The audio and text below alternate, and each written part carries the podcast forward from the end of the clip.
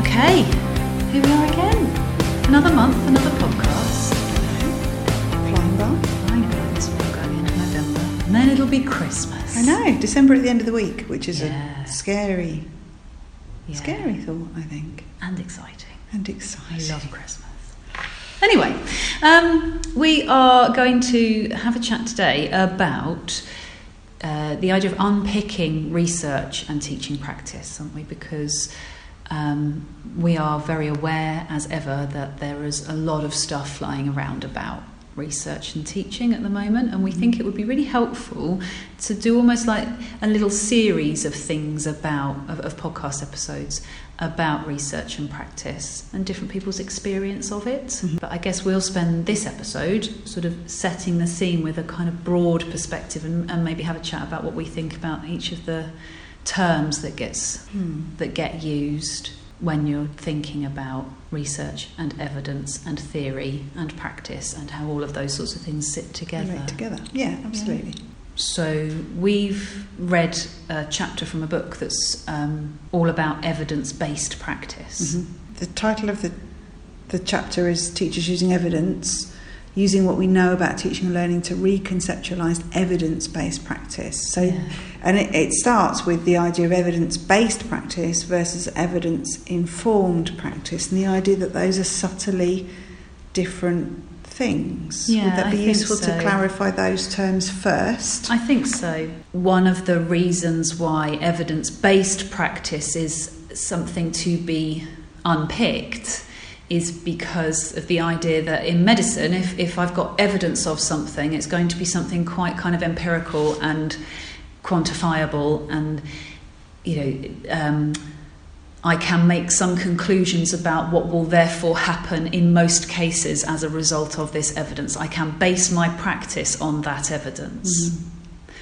Whereas in education, there are so many variables and so many factors that will change each and every context that it's really difficult to say that, well, the, the evidence shows, therefore I will, yes. and expect... Yes. So factors like any policies that the school has, any typical practices that the school has, things that the staff have spent their time doing, how individual members of staff have got expertise in different things, have engaged in different ways, those kinds of things. Yeah, and I also things that impact.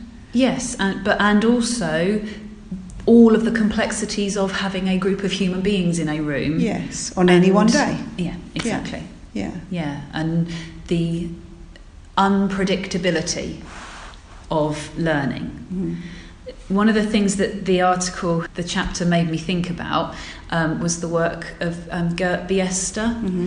who I read his beautiful Risk of Education and what why what works doesn't work, mm-hmm. um, which are both quite interesting in the sense that uh, he talks about how there are so many intangible, unmeasurable, invisible things that happen in the process of learning, mm-hmm. that it's It's you, you're on the wrong path almost. I'm horribly paraphrasing his work um, to try to draw uh, really sound evidential conclusions about how this will work and this won't. Yes, because it's always, always, always context specific. Yes, um, and it's interesting for me that, as you say, this chapter's written in two thousand four, but it does talk about where kind of the origins of this research, teachers using research more in the classroom, where that has come from. And, and I've heard people use terms like reclaim the profession, yes. uh, by but not being slaves to the whole idea that, the you know, there are all these ideas bandied about. Um, you know, some of them are seen to be successful, others aren't. Uh, some to the extent, and I find this difficult uh, myself sometimes, where uh, somebody will really kind of poo-poo um, certain Blackadder, certain things like uh, learning styles or brain gym, mm-hmm. or mm-hmm. and those things are cited as uh, what's the word? paths that we've been sent down that didn't go anywhere. There's a term for that, isn't there? Something to do with rabbit holes, I suspect. Um, and that those things were not helpful, and actually to reclaim the profession we will engage with research more, is yeah. that right? However, there are people who you talk to who I think are passionate about brain gym possibly and, and learning styles. Does that explain, is that idea, do you think, of all of those invisible factors, those other things yes. that would lead somebody to say, but I found this highly effective, yes. and somebody else to say, yes. but that was rubbish and a waste of time? Absolutely, yeah. I, and I think that's where we get to this idea of evidence-informed practice. So that there are, there are sort of two parts to the use of evidence. We can also unpick what we mean by evidence. Mm. Maybe we'll come to that, but that both an ability to engage with what other people have tried and thought and suggested, and interrogate that in a way that I can then, that forms part of my professional knowledge. Yes. That's one part of being evidence informed. Yes. And then another part of being evidence informed is engaging in a process of, um, the chapter calls it problematizing. Mm-hmm. So, so, and that's got echoes of sort of action research and lessons study in it, where I notice something that is challenging, or I have a question about, or um, I'm not sure what to do about, and I problematize it to try some things out and see what mm. happens. And I think one of the things I find problematic is that certain types of evidence-based practice or certain types of research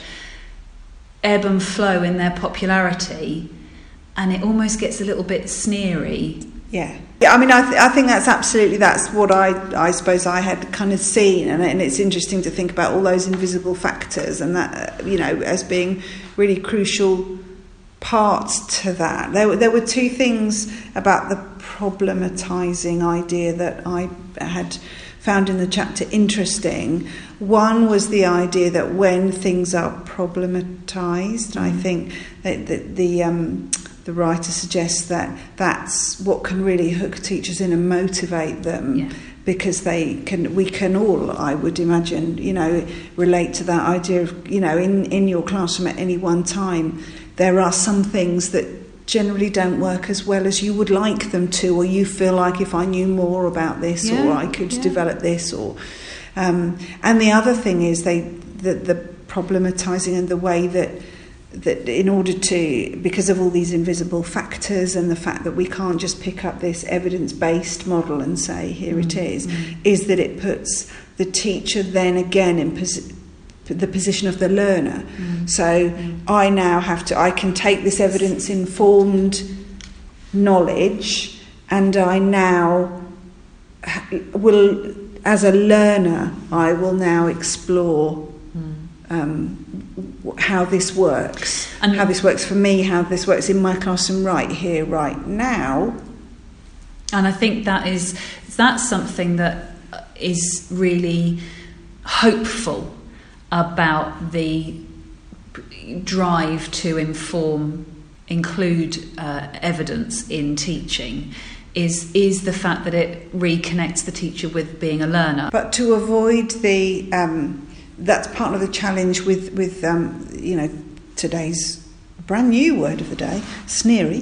Um, so people getting sneery about things uh, is is that's one of the challenges, isn't it? Because if teachers are in the position of being learners and curious and engaged, and all the challenges, and, and I think it identifies that in the article, you know, the challenges of being a learner yourself that are then in the mix of all of this. Yes. Um, it, it, that when somebody is searching for that and, and being in that position of being a learner, when ideas are perhaps sneered at, then it shuts down that yes. learning, perhaps, yes. where actually that's really crucial. And it's quite, in my mind, it's quite possible that what is relevant to me in my classroom here today might be totally different to me in my classroom in a month, yeah. the teacher next door to me now. Yes. Because all of those invisible factors are at, at play, and therefore you need to do your own learning at your own, which is which is relevant to you, and you can't replicate that anywhere else. And I think that that's one of the things again that I picked up on in the chapter that I quite liked, was the idea of differentiating practitioner inquiry. Yes, that that has to have a, an element of personalisation to it, for yes. exactly the reasons you're describing. Yeah. Also because that's what's motivating, as we've already said. Yes. The another thing that came across really strongly for me from reading the chapter was this idea of construction of professional knowledge. Mm-hmm. And I think that is where research and evidence is really interesting in education, because the idea of what do we mean by professional knowledge? What knowledge is it important for teachers to have? How do we bring all of those different knowledges together in a way that ultimately makes a difference to the learning of the children in front of us? Mm. And the the other point I picked up on was this thing about collaboration. Mm. That that social construction of knowledge is really important. Mm. One of the things that I was really interested in from the chapter was to return to that idea of the teacher then as a learner. Um, the, the chapter references Joyce and Showers, nineteen eighty-eight, and the importance, therefore, of, if that's the position this, this person is in, to be, uh, to, to work on some evidence, to read some evidence or to consider some evidence. Yeah, yes, I would agree collectively mm. is a really good way to do it. Mm-hmm. Um, And I often find that I do like to put things out to, can we have a conversation in a group, you know? So, for example, in my current role, would several people, would, who would like to come and talk about how we teach spelling, how we teach reading, um, and have a look at, you know, what, what we know about what's effective and why and when. I, I find that collective experience mm. really valuable, and I know teachers do. And when you talk to teachers, they talk about the most valuable thing being the opportunity to talk to colleagues about practices, and they really value um, quite often talking to somebody who's, you know, primary or secondary, and they're not all talking to somebody who um, teaches in different school to them. So I, I think my experience is that that is highly valued, and teachers often say the most valuable thing about a course mm. is the opportunity to talk to other professionals about mm. about it. But I'm interested in also this idea of just, um, you know, that that's a crucial part of it, but actually also a crucial part for any learner is then to apply that and explore what that is like and receive positive feedback. And that's as true of the experience of learning to ride a bike as it is of learning whether some evidence on effective ways to teach reading or key ideas in the teaching of reading would work in my classroom. Mm. They both need that element of I will give it a go and receive some sort of feedback, not necessarily from somebody who's expert, but from mm. somebody who can help to continue that collaborative discussion. So it's not just me on my mm. own now, absolutely, trying to make something work with all the other invisible factors and juggling all the other things mm. that teachers do. And, and this chapter really makes the point of that being such a crucial part of the the cycle, which is essential, isn't it? If that person is learning, mm. they, they need those points at which they can come back and they've got other people discussing with them and, mm. and sharing how it's going and why and what. And I think that the in some of the work that I've done recently, some of the most powerful conversations are the ones where, you know, you're there as a peer group picking over yes. something specific and asking questions of each other and of it, the yes. situation, that, yeah. the problem that you're trying to get your head round. Mm. I mean, this, the particular example I'm thinking of was part of a lesson study model. Mm. Um, you know, that sort of sense of joint planning and then joint evaluation afterwards was um, I was struck when you said just now about positive feedback. That feedback doesn't have to be yes, brilliant, that worked, great, we'll do it like that from now on. The yeah. positivity comes from somebody engaging with what you're trying Absolutely. To find out about. Yes, yes. Um, so which bits of that seem to be beneficial? Which bits of it could could we hypothesize might be different if we tried them un- differently another time? Mm. And what you're constantly doing then is churning over and refining and solidifying and culling different bits of thinking and practice, but it's about a richness of stuff to draw on, isn't mm. it, I suppose? Mm. So for me, this the the idea of, if we're going to unpick evidence-informed practice, it's about how it's about providing the space and time for professionals to really discuss, mm. properly discuss mm. stuff. Mm. Not in a way that becomes like anecdotal, oh well, I've tried this, mm. but let's um let's really try and, if I look at it in the, from this perspective, what happens? If I look, if I look mm. at this incident from this perspective, what happens? Mm. Um, and that's where the collective thing becomes part again of the social construction of knowledge, mm. and there's power in that. Mm. And as you say, that helps you to solidify for yourself. These are the things that are effective for me, or the best practices for me yeah. in the current kind of climate, or, or, or whatever. Yeah, yeah. Um, particularly, possibly because things change, sometimes very frequently in teaching, and that search for what are the, the real principles underneath things that, that you do hold on to, that don't mm. change, or that we deepen our knowledge of, so to ensure that other things use that knowledge and don't push it to one side mm. um, are, are really important, aren't they? So yeah. that the superficial of a new initiative or a new idea yes. or a new term, yes. um, you know, are not the things that in the end we are driven by, which yeah. I think it's easy to be driven by. Definitely, yeah.